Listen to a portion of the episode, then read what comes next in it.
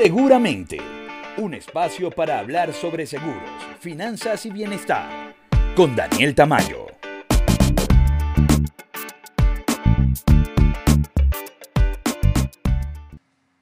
Hola, ¿cómo están? Bienvenidos a nuestro segundo episodio de Seguramente. Hoy vamos a estar revisando una pregunta que me hacen constantemente como asesor. ¿Cuáles son los principales seguros que debe tener una persona? También abordaremos el tema de los gastos y cómo controlarlos. Y por último, cerraremos con una de las recetas elementales para tener un excelente bienestar, el ejercicio. Comenzamos. No todo lo que dicen es cierto, pero tampoco todo es mentira. Mitos y realidades de seguro. Seguramente has visto que en el mundo actual existen seguros para casi cualquier rubro. Podemos asegurar desde nuestras vidas hasta las mascotas. Los deportistas, de acuerdo a su especialidad, aseguran manos, piernas, brazos e incluso dedos. Los artistas son un poco más extravagantes al asegurar sus cabelleras, glúteos y dentadura. Inclusive, en el caso de los astronautas, tienen seguro por si se quedan a la deriva en el espacio. Pero regresando a los mortales como nosotros, el seguro más importante que debe tener una persona es el seguro de vida. Y mucha gente, sobre todo quienes son solteros, muy jóvenes, sin hijos, alegan, ¿para qué necesito un seguro de vida? Si me muero, pues no pasa nada, nadie depende de mí. Y quizá ese argumento pudiera ser sólido desde esa perspectiva, pero lo que no toman en cuenta es que casi todos los seguros de vida también cubren la invalidez.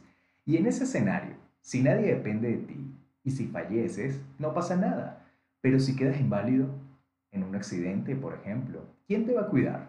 ¿Cómo vas a obtener ingresos? ¿Quién te va a dar trabajo? ¿Cómo vas a pagar tus gastos, entre otras cosas? Es por ello que yo recomiendo que el principal seguro que debe tener toda persona es un seguro de vida con cobertura de invalidez. En segundo lugar, el siguiente seguro más importante es el de gastos médicos mayores. La principal objeción puede ser, me atiendo en un hospital público, gano lo suficiente para pagar la cuenta o nunca me he enfermado. Ahora bien, yo no tengo nada en contra de los hospitales públicos o centros de salud. Sin embargo, el riesgo de atenderse en una emergencia allí es el factor tiempo. ¿Por qué? porque generalmente la atención es por orden de llegada y en emergencias es por nivel de gravedad, por lo que estaríamos arriesgando nuestras vidas innecesariamente. Algo tan simple como una contusión en la cabeza puede generar un coágulo de sangre que si no es escaneado inmediatamente puede generar serios problemas, aunado al hecho que las operaciones en hospitales públicos son programadas y pueden durar meses en lista de espera, lo que hace que sigamos poniendo en riesgo nuestras vidas sin necesidad. Y en el caso de quienes dicen que ganan lo suficiente para pagar la cuenta del hospital, ¿sabían que el caso de atención de COVID-19 más costoso en México hasta mayo del 2020 costó 16 millones de pesos por 56 días de hospitalización? ¿Todos tenemos 16 millones de pesos disponibles para pagar una cuenta de hospital? Creo que no. Es por ello que yo recomiendo transferir el riesgo a una aseguradora que tiene mucho más capacidad de cubrir esas altas sumas que una persona promedio con buen sueldo. Cuando existen dudas, lo mejor es juntarse con los que saben. Consejos financieros.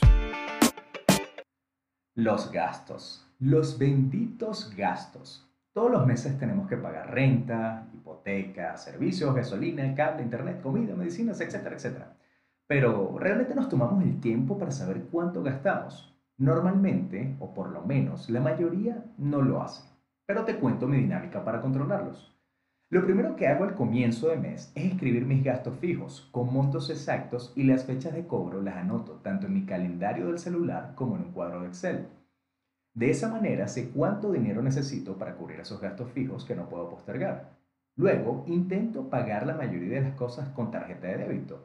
¿Por qué? Porque así tengo el registro de todo lo que voy gastando y en qué.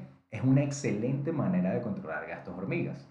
También hago mi lista de ingresos esperados del mes para no excederme. Recuerden que yo soy eh, independiente, tengo ingresos variables y normalmente hago mi lista de lo que voy a estar percibiendo en el mes, bueno, para primero que para saber si voy a cubrir los gastos mensuales y segundo para no excederme. Y aparte de eso, siempre dedico un 10% para mi plan de ahorro y dejo otro 10% para salidas, comidas afuera, comprar un libro, alguna prenda de vestir, etc. Por último, a fin de mes hago mi facturación para enviarla a mi contadora y eso también me permite verificar mi balance mensual. Sé que todo lo que les acabo de decir suena tedioso y quita tiempo, pero créanme que si le dedican una o dos horas al mes a hacer esto, van a ir controlando sus gastos de manera consciente y van a descubrir esos gastos innecesarios que quizás hacemos constantemente que bien se pueden convertir en un ahorro. Ahorrar es súper importante. Así sea que ahorren 10 pesos diarios, háganlo. Pero lo importante es que comiencen. Porque para todos es importante el bienestar.